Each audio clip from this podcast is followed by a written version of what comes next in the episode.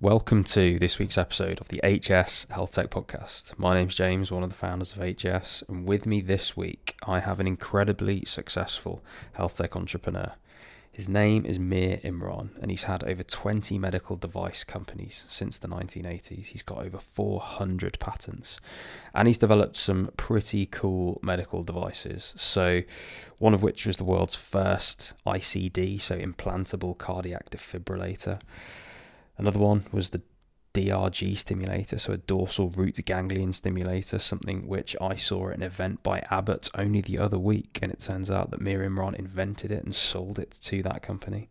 The B I S monitor is another one of his, so an anaesthetic device that measures the depth of anaesthesia. Um, and his latest company is is developing something called the Rani Pill, which I'll let him explain in uh, a lot more detail and a lot better than I would on here, but a really interesting story to to listen out for. He, he thought of the idea, shelved it, and then he had a particular house moment, if you watch Doctor House, where he was having a spicy Indian dinner and all of a sudden cracked how he could actually invent this thing and, and get it to work. Really awesome story. Um, and he's an awesome guy. You know, he's... despite being so incredibly successful, he's also a very humble man. He's got a lovely kind of quiet nature, and he just sort of emanates this confidence and competence and real passion for what he does, um, which is essentially solve problems with, to a degree that I've never really heard before. He's got this incredible background in electrical engineering, biomedical engineering, and he's been to medical school. So as much of us in medicine look at problems and, and try and fantasize about ways to solve them, he actually can. So he actually can think how things can work from an engineering perspective. And then he goes and builds them, builds companies around them, and then sells them to much bigger companies. Um, and he's done that at an incredible level, to the point where he now has a research institute which pumps out even more devices. He's got a venture fund that sits at the end of that research institute and, and funds those devices to to become reality and, and commercialized. It's, it was an incredible podcast to do. Um, I, I thoroughly enjoyed it. Um, and I'm sure you'll be far too gripped on the podcast to notice this, but we do get a couple of emails going through it, so it's the podcast, it's not your phone, don't worry. Enjoy. Well, good morning, James. Um, thank you. Um, uh, well, you know, I'm going to take you back to my childhood, uh, starting in, in India in the uh, sixties, early sixties, uh, uh, very simple time from a technological standpoint, and, and uh, but my curiosity was uh, probably as strong as it is today. And I would, uh, I was actually encouraged by my mother to uh, uh, break things apart and, and uh, learn how everything worked. And uh, that was uh, the beginning of my, my journey. Uh, by the time I came to the U S and went to engineering school uh, and uh, uh, uh, started uh, getting into medical stuff. Uh, actually, in my uh, undergraduate, during my undergraduate uh, uh, experience, uh, I did a, a small summer job uh, to develop a communication aid for um, a little quadriplegic cerebral palsy girl. And uh, uh, that's what launched me into my uh, medical career. And, and, and uh, I started to focus on, uh, on those things. Went to medical school for a period of time and, and decided uh, uh, clinical practice was not for me. And uh, uh, I, you know, from childhood, I was also interested in um, commercializing things. I used to build things and sell them as a child. So it was uh, natural for me to get into business. And so my first business was when I was an undergraduate student at Rutgers um, uh, to do a security system. And that company didn't work. This is, by the way, I was a full-time student there. Mm. Uh, did not have enough capital to uh, to put in. And then a second company also failed while I was in grad school. And uh, then the the first medical company I did was uh, uh, after medical school uh, in collaboration with a uh, really wonderful uh, cardiologist, uh, brilliant guy from uh, Baltimore, Johns Hopkins. And um, that was the, the development of the first implantable defibrillator. Um, it, it was an amazing experience uh, for a young young man, and uh, the company was acquired by uh, Eli Lilly, which is a large pharma company. And uh, uh, after that, I moved to California and have been building companies ever since. I didn't know the the bit about the cerebral palsy school, um, your summer job. I mean, that that's really interesting. So that, you know, that's a point at which your motivation to really solve health problems really started. That that's correct. You know, I, I saw a little on the bulletin board, a little um, uh, sign or, or a paper saying, you know, we're looking for a, someone to help us with uh, uh, developing communication aids for C P children. So uh, I I went there, and uh, uh, there was I met the speech therapy group, and they said they're working with a young girl, seven years old, and she is very severe quadriplegic, and we haven't figured out how to to uh, we don't have any technology to communicate with her. Wow. And uh, so I worked with her. I figured out that she had Uh, one muscle group that she could uh, voluntarily move and on, around her neck. And so I designed a sensor to interface to her neck, and um, constructed a um, communication system where she could use her movement of her neck to uh, point to uh, uh, different picture phrases. Um, and uh, uh, that was... Uh, It, the, that experience was so positive for me. You know, the the mm-hmm. um, the Jenny was thrilled to be able to uh, do something, manipulate her environment, and actually communicate. And it really transformed my view of uh, what I would be doing for the rest of my life. Mm.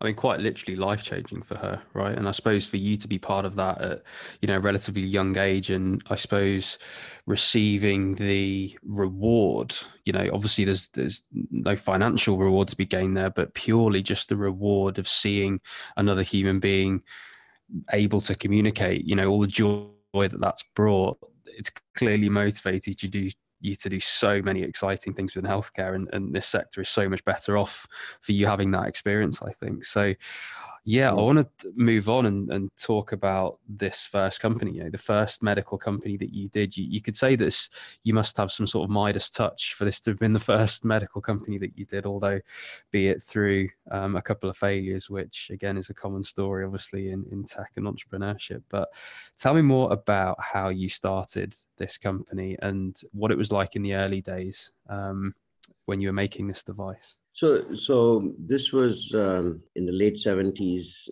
Uh, I had not heard of uh, venture capital, and Doctor Mirowski, who's uh, reasonably well connected, uh, but also didn't know anything about V C. And so uh, he went around talking to corporations, you know, to see if anybody would be interested in investing in this, in a, in a little startup. And there was one company in Pittsburgh that uh, uh, was run by a, a physician. M D was the C E O, so he understood what, what we were trying to do. Uh, to, to, and uh, they invested a half a million dollars.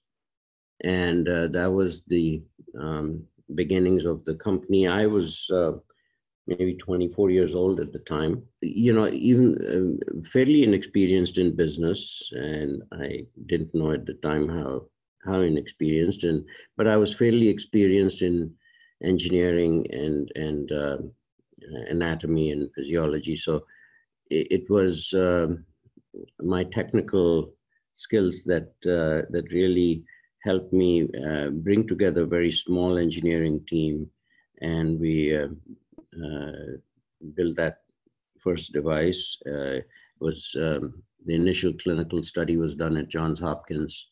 And uh, uh, the um, uh, you know, we were the laughing stock of um, other med tech companies like uh, uh, Met- Medtronic engineers would look at this giant cigarette pack size uh, implant um, and uh, laugh at us when we would go to the conferences, American College of Cardiology and Heart Association and so on. So it was, um, uh, what what is interesting is that two years after we did the first implant, Medtronic jumped into the fray with their own um, defibrillator, which they they said, you don't need thirty joules of energy. It could be done with a um, fraction of a joule. And so it, and so they made a tiny defibrillator. And of course it didn't work. Mm-hmm. Uh, you do need between ten to thirty joules uh, to convert these arrhythmias with an internal electrode. Mm. Uh, and, um, so there were lawsuits flying around. And so it was a really an amazing time for me and uh, a, a, an amazing uh, view of business and, and large companies. Uh, Lilly came in and made an investment. Um, uh, so I, it was an, one of the most... Uh, Uh, the biggest learning experiences in business that I've had, because I saw so many aspects of mm. of business. Um, you know. So did, I assume the company grew quite quickly then in that case? Yeah, you know, the company actually remained fairly small. And as soon as we got uh, F D A approval in eighty-five, Lilly bought the company. Okay. So we never got to commercialize it, but we did run the clinical trial and get, get the F D A approval. Mm. Um, and um, a few years later, Lilly spun out a company called Guidant, um, and this became a, a big part of Guidant. Mm. And then, uh, uh, you know, uh, later on, it, uh, Guidant was acquired by uh, Boston Scientific. So yeah, all that is part of Boston Scientific now. Uh, it was a six-year journey. And then I came to California and uh, uh, have been building a variety of companies uh, in different therapeutic areas. I, I also um, built a couple of um, uh, security companies along the way, just, just for fun. Amazing. And you, I mean, you've had... what, twenty odd device companies. Um, I read that you've got about four hundred different patents. I mean, do you want to tell us a little bit more about a couple of the different companies? I mean, we probably haven't got time for all twenty, even though I'd, I'd love to hear about them more. But I mean, you, you've had people acquire them left, right, and center. You've had Medtronic acquire things. You've had Abbott acquire things. Um, you've invented machines that I've used in my anesthetic training. Um, so yeah, tell me about, a little bit about a couple of the different companies. Well, um, uh, you know, one thing that you might be quite familiar with is uh, chronic pain management. And uh, uh, we created the uh, dorsal root ganglion stimulation mm. uh, for the treatment of chronic pain. And uh, that was very successful. We got approval in Europe and U S and uh, was acquired by Saint Jude Medical. But the story behind that, um, you know, really is uh, uh, fascinating. Uh, you know, I, I read a lot of uh, medical literature, and one of the things I kept noticing is that in the pain literature, uh, the um, the whole um, spinal cord stimulation paradigm was uh, uh, was not a very clean paradigm. You know, you had. Uh, it was a therapy of last, last resort, and then um, you had to do a trial. Uh, you put the leads in and you do a trial, and then um, uh, maybe fifty percent of the patients or, or so make it. Uh, uh, the ones that get the implant, uh, a certain number drop out because they can't tolerate the paresthesias or the therapy is not very effective. Um, So reading all these things, I started thinking, you know, uh, there has to be a better solution than stimulating um, the um, spinal cord, where it's a very non-specific uh, non-targeted um, uh, therapy. And, and uh, in fact, one of the words that caught my attention was, uh, you may you may be familiar with it, it's called trolling, um, where, where you pull the lead um, around, move it around to find the sweet spot, another scientific term, sweet spot. Uh, because there was nothing better available, it was still growing at a double-digit rate, and it was a multi-billion-dollar industry. Yeah. So I started looking at uh, what made sense to me was going after the dorsal root ganglia. That's the only place in the body where you have sensory nerves by themselves, mm. uh, and without the motor nerves being mixed up.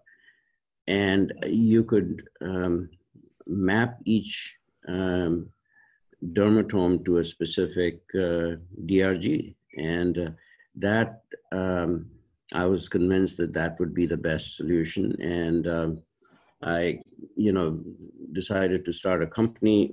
I got it funded. Uh, we had uh, some of the big name funds like Kleiner Perkins came in in the first round. Um, and um, one of the first things I did was to go and uh, recruit a scientific advisory board. And I went to a pain conference, and I had made an appointment with uh, Doctor Tim Deer, who's, who was, I think at the time, president of the Pain Society or something of North America. Um, really brilliant physician. And uh, um, uh, so he was giving a lecture at the time on the podium, and I was waiting for him to finish his lecture to meet with him. And in his lecture, he was talking about uh, how you should, when you're putting the uh, uh, uh, electrodes over the spinal cord, to stay away from the gutters, meaning uh, do, stay away from the dorsal root ganglia, because you might, uh, you, you're going likely to cause a lot of pain. And uh, uh, that was one of the comments he was, he made during his lecture. Um, and when he was finished, I talked to him, and he, I said, look, I, I don't know if it makes sense for us to have a conversation, because I, I want to take you into the gutter with me.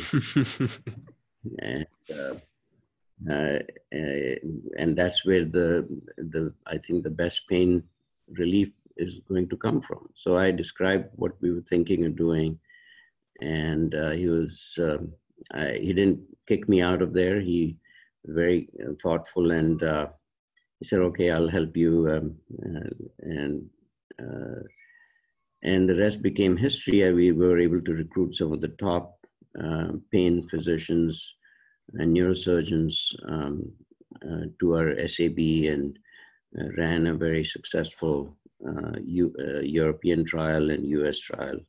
And the pain relief, the quality of pain relief was absolutely amazing, what patients reported. And uh, Um, and the success rate was incredibly high. In fact, uh, several of the uh, uh, centers in Europe um, stopped doing the um, trial uh, period and trial lead. They would just go uh, place the lead, you know, test the patient, you know, during the uh, procedure or after the uh, shortly after the procedure, and they would get, you know, close to one hundred percent success rate. So it was a pretty remarkable therapy, and I'm so, so pleased that it has worked out for the patients. And I'm curious, because I imagine going to a pain conference and trying to tell pain physicians that you're going to try something that's new, but perhaps, you know, they could have thought of. I mean, everybody in medicine knows that the dorsal root ganglion exists. Everybody knows the cells that comprise it. But, you know, you being the first person to actually start saying to them, well, how about we block pain here? I imagine, I mean, I'm, I'm hypothesizing here, but I, I imagine that the, the reception from Tim was, was not that that you got from most other doctors. Yeah, I, you know, I, I think, um, look, I, I had also um, uh, had a, you know, by the time I started this company, I had a lot of gray hair, or um, and, um, I had a few successful entities. So people generally, uh, you know, at least maybe they were being polite, um, at least listening, and uh, But, you know, at the end of the day, what convinces uh, scientists and physicians alike uh, is data. Yeah. And uh, one of the first things we did was um, generate human data, and, and because they, there was not a good animal model for pain, for chronic pain. Mm-hmm. And uh, that was one of the challenges, right? So we could do the animal studies to demonstrate safety, and, and you know, uh, we did a bunch of uh, cadaver studies to develop the uh, lead, you know, deploying the lead into the foramen, uh, the tools and, and the procedure. So it, there was still a lot of work ahead of us that we had to do. And so, I mean, I could talk to you all day about this and, and more anesthetic um, machines, but you invented the B I S monitor. Is that correct? Uh, so th- we had developed, um, uh, this is back, I'm taking you back to the early nineties. Uh, in fact, nineteen ninety, I started a company called Physiometrics. Mm. Uh, and we developed this uh, um, uh, depth of anesthesia monitoring system. And it took basically some um, uh, uh, some E E G channels and other physiologic parameters, um, heart rate, muscle tone, and, and whatnot, respiration.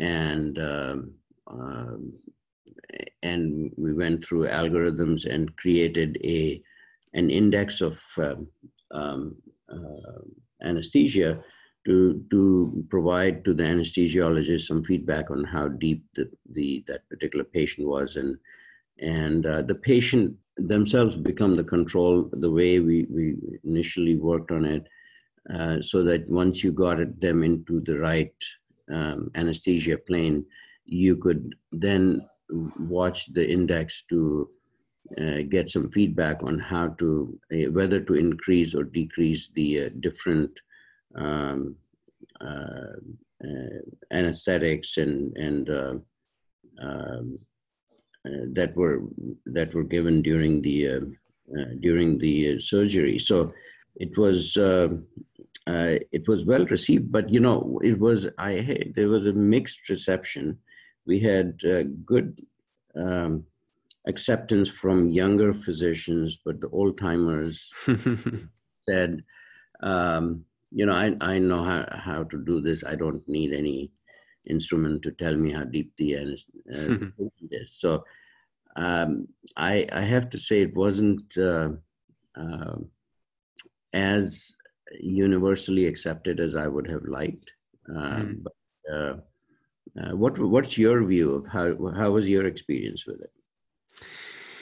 Well, when I was training in anesthetics, um, I guess similar to your findings were that some of the consultants that were training me loved it, others just wouldn't go near it. So as you've said as well, with innovation, it tends to be the younger consultants, the, the, the certain of those that are particularly pioneering or particularly open to trying new things, you know, the essentially the innovators and early adopters of that group were the people that took on the B I S monitoring.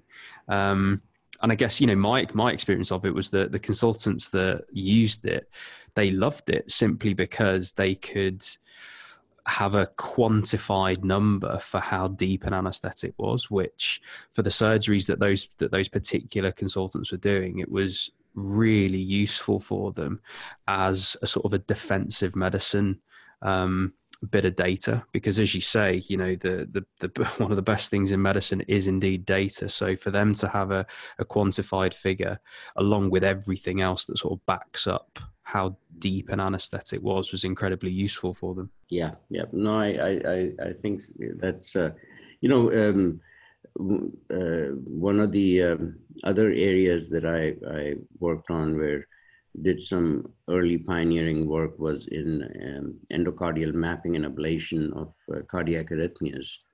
Uh, mm. So having done implantable defibrillator, which was, you know, treatment for an arrhythmia after it started, Uh, we were then uh, going after the same ventricular arrhythmias and then ultimately atrial uh, uh, fibrillation with uh, uh, actually ablating the cardiac tissue to stop the arrhythmia to, to, uh, uh, as a curative procedure. And that was uh, a very complex uh, undertaking because uh, you know, our understanding of cardiac arrhythmias was not very robust as, as it is today. And um, so we were not only developing the tools to do these ablations, and we were mapping mapping tools as well. Uh, we were also be gaining a better understanding of how these arrhythmias uh, behaved around, uh, let's say, an ischemic zone, and how the uh, uh, reentry pathways worked. Uh, so it was a lot of uh, time for discovery as well as uh, innovation. Mm. Uh, so uh, I, I really enjoyed that. It was, the complexity was quite uh, quite impressive. You're a born problem solver, aren't you? Because I, I, to me, it's just intellectually, it's a challenge, and it's uh, it's it's, uh, it's uh, more fun to be working on things that are uh, that have that people haven't figured out or have failed at, or or the current um, standard of care is not uh, up to par. I just want to move us on then to one of your more recent companies. And this one is really fascinating. I actually was doing some research before this call, and I stumbled upon a story whereby you had a particularly spicy Indian dinner and ended up founding a company about a new type of pill. I'll leave it there, but why don't you flesh that out and, and tell us a bit more? Sure. So that, uh, you know, I've, I've done a lot of uh, complicated and crazy things. This is probably the most complex uh, undertaking of my career. Um, and uh, so, you know, about, I'll take you back about maybe eight years or eight, nine years ago. Um, uh, I was talking to some folks uh, from a pharma company, and just a casual social conversation, and they mentioned that they had made an investment in uh, a company, biotech company, that was trying to convert uh, a, a particular peptide, protein peptide-based drug. Uh, I think it was uh, parathyroid hormone, P T H, or, or something like that. Um, I don't recall exactly which molecule, but uh, they said that the company had just failed and they were they uh, had shut it down. So I, I you know, my... Um, interest peaked there, and I said, well, why did it fail? What were they doing? And uh, this over, you know, people have been trying to convert these protein-based drugs into pills for fifty years and um, haven't succeeded. And there've been, you know, at least one hundred, one hundred fifty separate attempts made. But if it could be done, it would be, it would have a profound impact on millions of patients, and maybe um, Uh, tens of millions of patients. So I started thinking about it, and, and uh, did a little more digging, and I realized that all the prior attempts were chemistry-based, and they were essentially trying to uh, uh, block the enzymes locally where in the intestine where the uh, uh, pill was dissolving, and to block those enzymes long enough for the drug to be absorbed. And so as a result, they were getting, you know, sub one percent bioavailability. So that was the backdrop to um, that led me to this thinking that perhaps uh, rather than fight the battle with uh, uh, enzymes and proteases that are going to chew up the drug and digest it, uh, why not inject it into the intestinal wall? And knowing that the intestines don't have the same kind of pain receptors that our skin does, Uh, that would be most likely a pain-free injection. And uh, so, so create a pill that the patient swallows, it goes into the intestine, transforms itself into an injection, and delivers a pain-free injection. That was the hypothesis. I had no idea how I was going to do that. And the, the different aspects of that, uh, you know, how do you inject? What kind of needle do you use? Um, uh, how much drug can you put in? Where do you put the drug? How do you push the needle into the intestinal wall? And and, and so on. So I, the the incident you alluded to uh, about the spicy Indian meal uh, really um, uh, actually did happen, because one of the things that I had, I was stumped, I was uh, uh, it was challenging, was how do I push? You know, I have this capsule in the intestine, if you can imagine, and it needs to generate a force to push the needle into the intestinal wall. Mm. Uh, and it needs to line up the um, tiny syringe perpendicular to the intestinal wall. So it had to align the, the thing and and uh, deliver the injection. So that was, uh, uh, I could, I was thinking of uh, springs and levers, and and I was, you know, I quickly decided not to pursue those uh, because I felt that the springs and levers were not um, suitable for a swallowable device, you know, in case those things came came out or, or popped out, it wouldn't be, it would be bad for the patient. So um, I decided to use a, uh, uh, so so let me, let me actually back off. So uh, I had actually put the project on the shelf. I didn't know how to solve that problem. And, but it was always in the back of my mind. And one day after, you know, I had some heartburn around midnight after a particularly spicy uh, meal. And uh, I was, I put a couple of uh, Alka-Seltzers in a cup of water, and I was staring down at the bubbles. Um, and I, I realized that that could be a very safe and effective um, source of force or power to push the needle into the intestinal wall. So the I, what I came up with was a self-inflating balloon, uh, where inside the balloon, uh, the the two ingredients in uh, um, you know the, in uh, Alka-Seltzer, like uh, citric or acetic acid and uh, sodium bicarb, uh, are separated by a dissolvable pinch valve. And so uh, the balloon is folded up, and and the uh, micro syringe is attached to the balloon. So all that is folded up into a capsule. But and when when the uh, outer shell dissolves and the the valve pinch valve is exposed to intestinal fluids, the reaction takes place, produces carbon dioxide, and and um, uh, inflates the balloon to a very precise pressure, because we have uh, appropriate molar quantities of these two reactants, and um, and it uh, and the balloon uh, as it inflates aligns the uh, syringe to the intestinal wall and delivers a pain-free injection.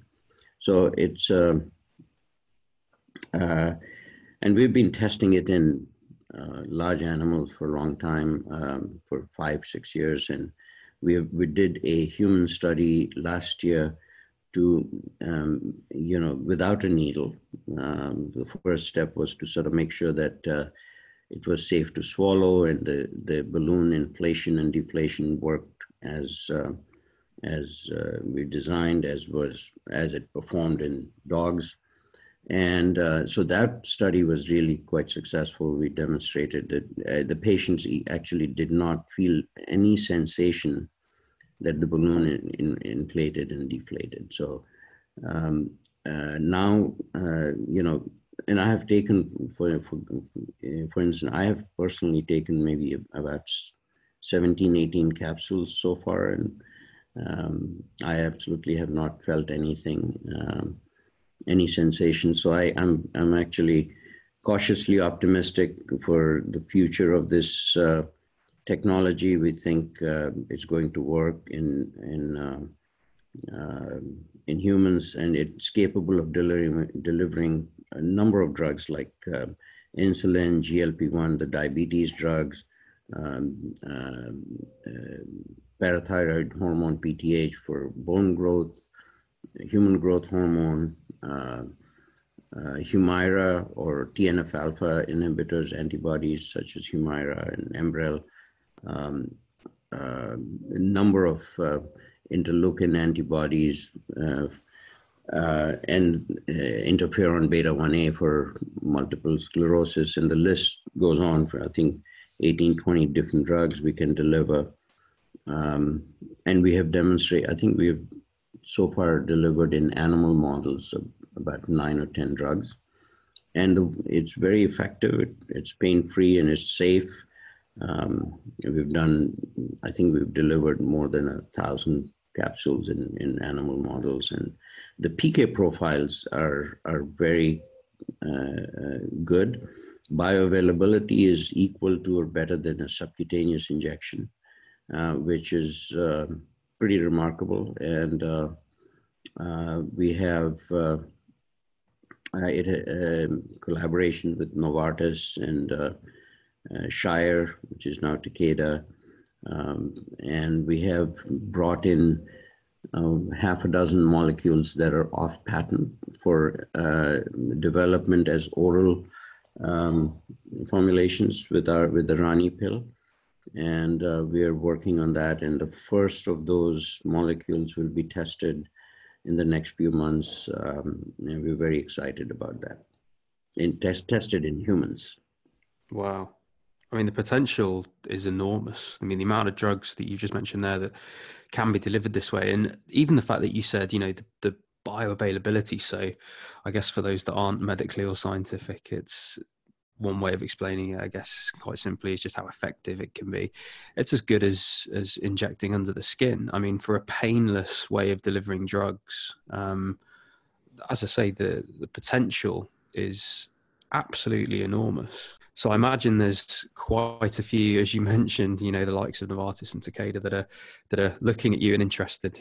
Yeah, so I mean, I, I, I, you're right. The, the enorm. The, I mean, from a patient perspective, it's not just the um, um, that the fact that it's painless, but it will improve uh, compliance. And we we there's a lot of published literature on oral medication, the compliance for oral medications and compliance in injectables, self-injected uh, medications. You know, there's a, a thirty percent, uh, thirty-five percent uh, uh, lower compliance for uh, self-injecting than for pills.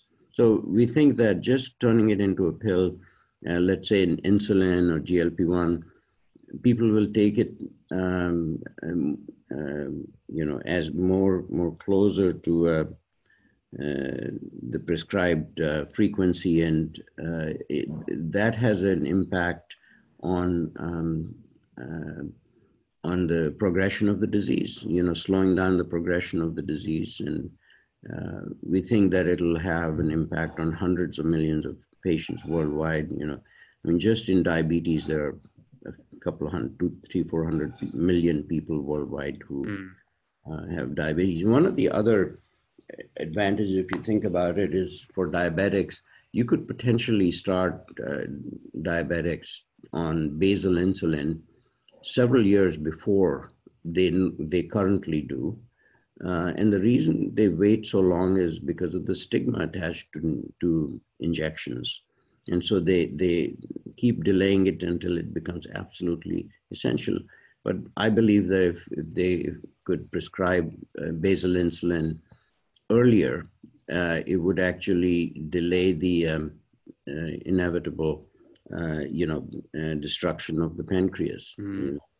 So, so you could potentially um, put off or, or slow down, dramatically slow down the progress of the disease. Yeah, and changing the treatment plans for quite a lot of conditions um, very quickly, I imagine, as well. Um, I mean, it's, it's fair to say that, you know, you are quite proficient at thinking of problems to solve and, and in the medical sphere and, and solving those medical devices. So, I mean, it's only natural then that you've got um, now, an, uh, you know, you've got an applied research institute, you've got a venture fund where you look for other medical devices. Um, talk me through how you got to a point where, I guess, you're scaling yourself almost through those through those mechanisms. Yeah, so, so, you know, back in ninety-five, about twenty-five years ago, I realized that uh, I realized that uh, I was working on, uh, going to be working on a lot of complex problems in chemistry and biology and cell biology. And So I decided to set up a research institute or research lab uh, in nineteen ninety-five. It's called Incube Labs.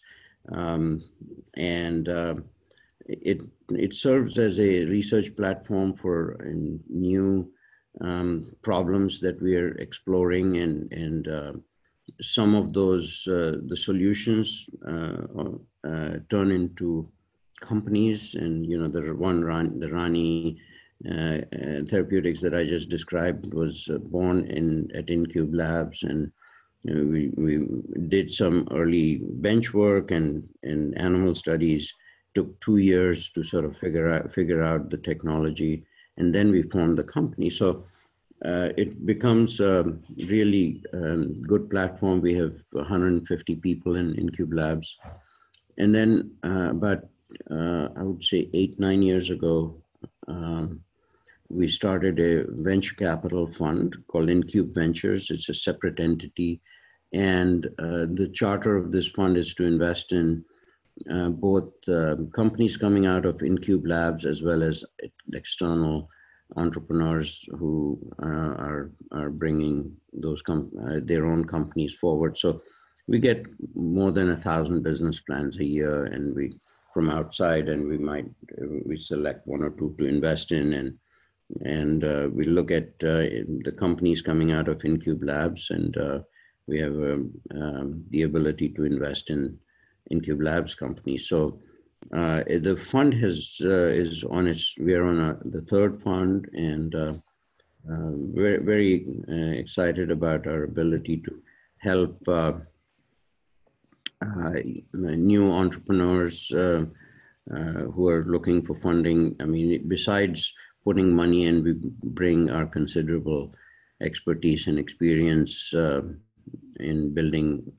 life science companies to to our investee companies. So it's a it's a good um, natural mix of uh, our work from our own work in starting companies and helping others who are building companies. And what are you looking for in those business plans and teams that approach you? I mean, you, as you say, you get a thousand plus of these coming through, and you know you, you're obviously looking for the for the next unicorns and things, as are anybody else with with a venture fund. Um, but what specifically are you looking for with the remit of the fund, and also you know with your experience of, of building companies yourself? What are you looking for in those entrepreneurs and those teams, and indeed those products? Yeah, so that that's a great question. So you know I've uh, developed a, a um, criteria for for the kinds of problems we uh, we like, and we, we like to build solutions for, and the characteristics of those problems. So we want to be uh, ha be disruptive. We want to solve big problems. This is all my work in Incube Labs and and prior to Incube Labs, and we apply the same yardstick to the business plans we receive. That they uh, should really be focused on solving a big medical need that has the potential of dramatically improving patient outcomes. And uh, so that's sort of the, um, the yardstick we use uh, for, for measuring mm-hmm.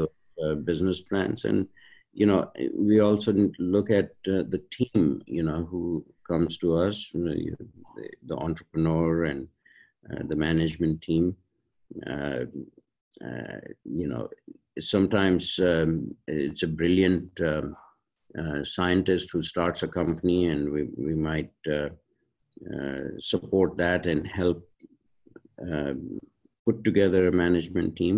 Uh, and sometimes the management team is already in place, and we, we, uh, we have, uh, because of my long tenure, uh, forty plus years in this business, I have a lot of um, relationships and, and know a lot of people. So that helps in sort of identifying the, the teams um, uh, and uh, that are that are likely to be successful. Mm-hmm. And the other thing is that I, my relationships with large, large medtech and pharma companies also helps our investee companies, because we can um, help in corporate partnering strategy.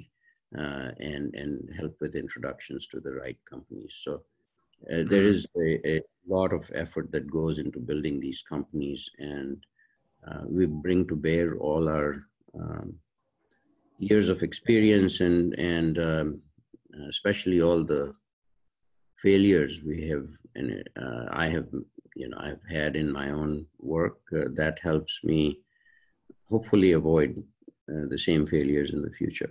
Mm-hmm. And as, a, as an investor, both both an angel and a, a venture capitalist, um, I heard a great phrase the other day that it's these types of investors that actually choose the world that we're living in next. Um, and it's very true. I mean, you know, even us as mm-hmm. H S with our with our accelerator and, and the fund that we're raising, you know, we hope to do exactly that. We hope to really be choosing things that really fit our vision for what the future of healthcare and, you know, digital health uh, it really is. Um, and it is a, you know, it's a really privileged position to be in. It's a, it's a great position to be in. It's a fun position to be in.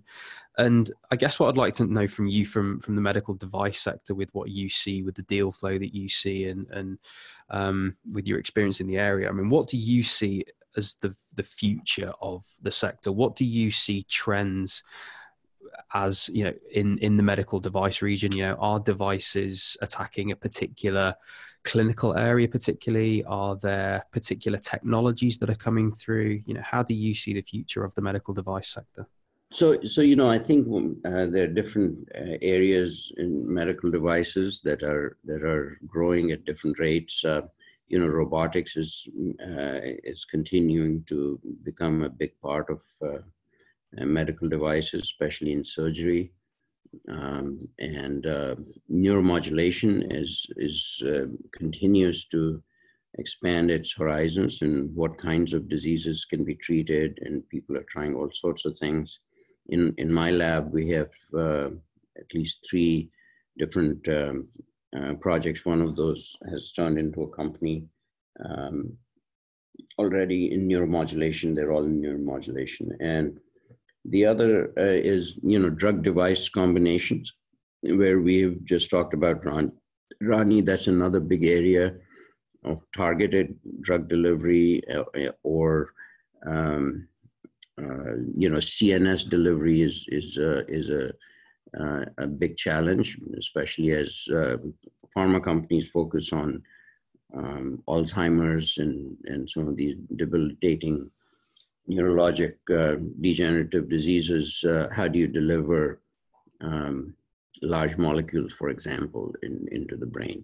So there are so many unsolved problems or poorly understood problems that there is ample opportunity for entrepreneurs to um, focus on on um, on these things. So I think drug drug delivery, uh, neuromodulation, uh, surgery, uh, uh, and and then um, you know you you you have to also look at uh, the wireless technologies and digital health, and, and integrating that in into drug delivery, into neuromodulation, into surgery, and and those things by themselves uh, as as a way of monitoring the progress of the chronic disease.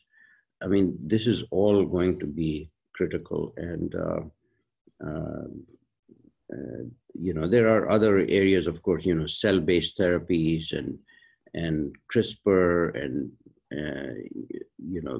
Uh, tissue engineered uh, solutions.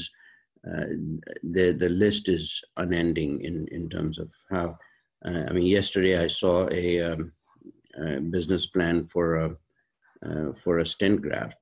Um, I met the entrepreneur who's uh, quite experienced. And so, so there are always going to be companies that are improving existing technologies. But um, uh, I think the digital, uh, healthcare revolution. In fact, one of them uh, is, is going to touch everybody, I think, at, at every level.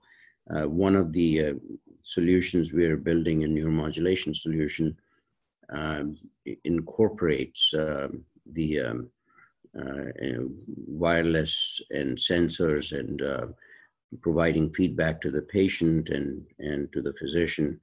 Um, The Rani Pill exam, for example, also can, we can put in a wireless sensor that connects the pill through your phone to the cloud so that uh, we can record the exact date and time when you took the pill, mm-hmm. uh, or, or to remind you when, when you didn't take, when you skipped the pill. So uh, this is um, uh, digital and wireless technologies and sensors going are going to be ubiquitous. They are not going to be sort of little uh, separate things. They will find their way into everything we do.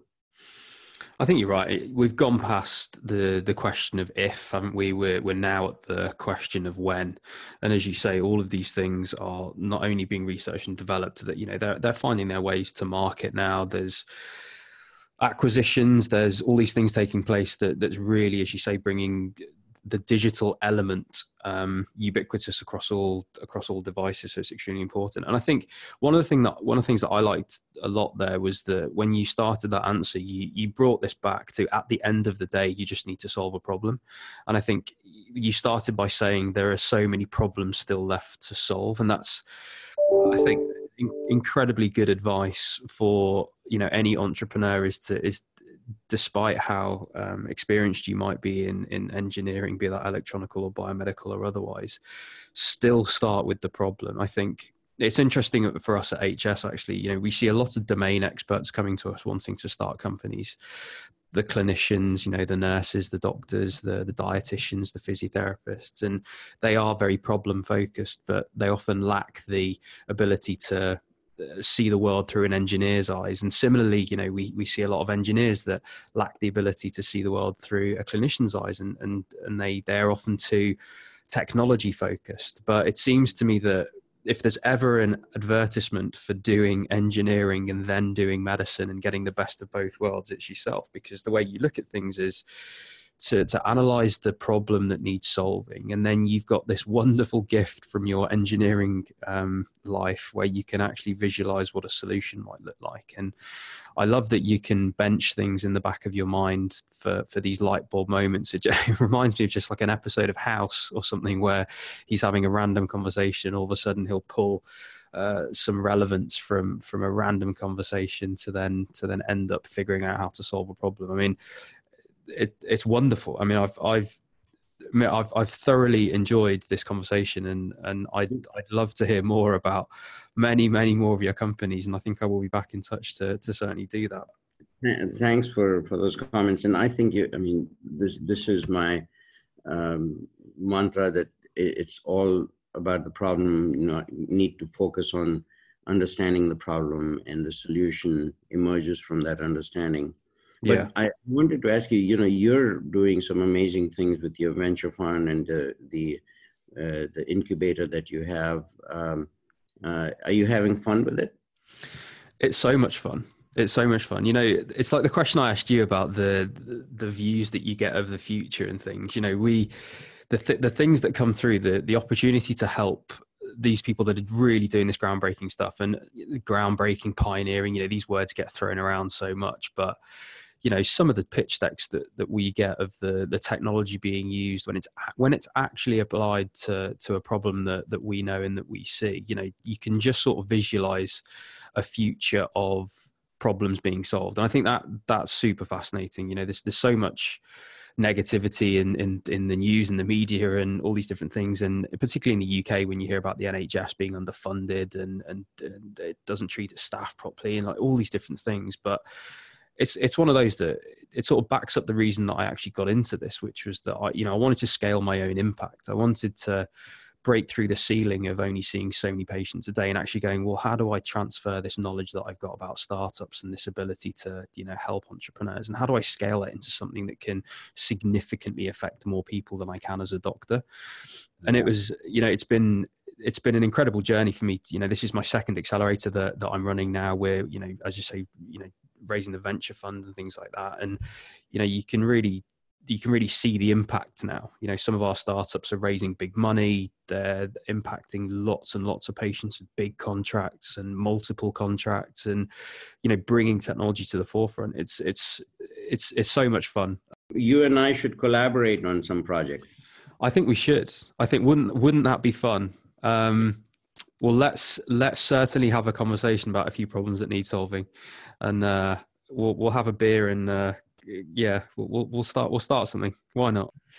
Um, Mir, the way that we end these podcasts is um, we hand back over to you, and I'd actually like to change this up a little bit this week. I'd just like to hand back over to you to just speak to our audience of entrepreneurs and just give us give give us all a bit of advice for for for the entrepreneurs listening. Well, you know, I I think um, what um, defined my career, uh, and and I wasn't. Uh, by design, it was just uh, accidentally, is the is the fact that I worked on a really important problem in my first company, which was uh, uh, treating sudden cardiac death with, with an implantable defibrillator. That um, uh, launched my career, and that gave me insights into big problems and, and the characteristics of big problems.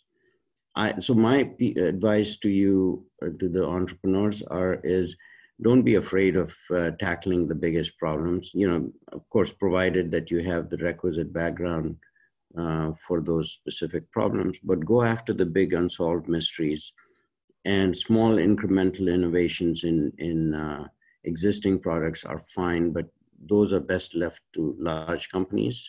Um, but just be uh, looking at uh, patient outcomes. Uh, so You know, one yardstick I use is what I'm going to do is, is it going to dramatically improve patient outcomes? By that, I mean fifty percent, one hundred percent, two hundred percent improvement in patient outcomes.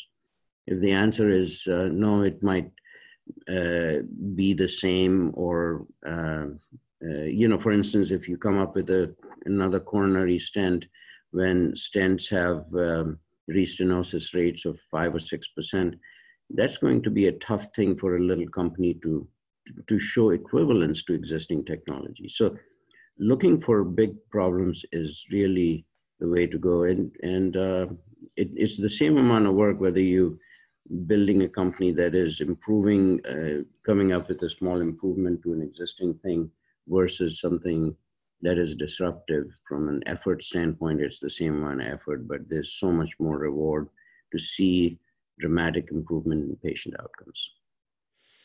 What a fantastic message. Um, Mir, this has been an absolute pleasure um, for me. Thank you so much for coming on to the podcast. It's my pleasure. Thank you for, for having me, and uh, look forward to the next conversation.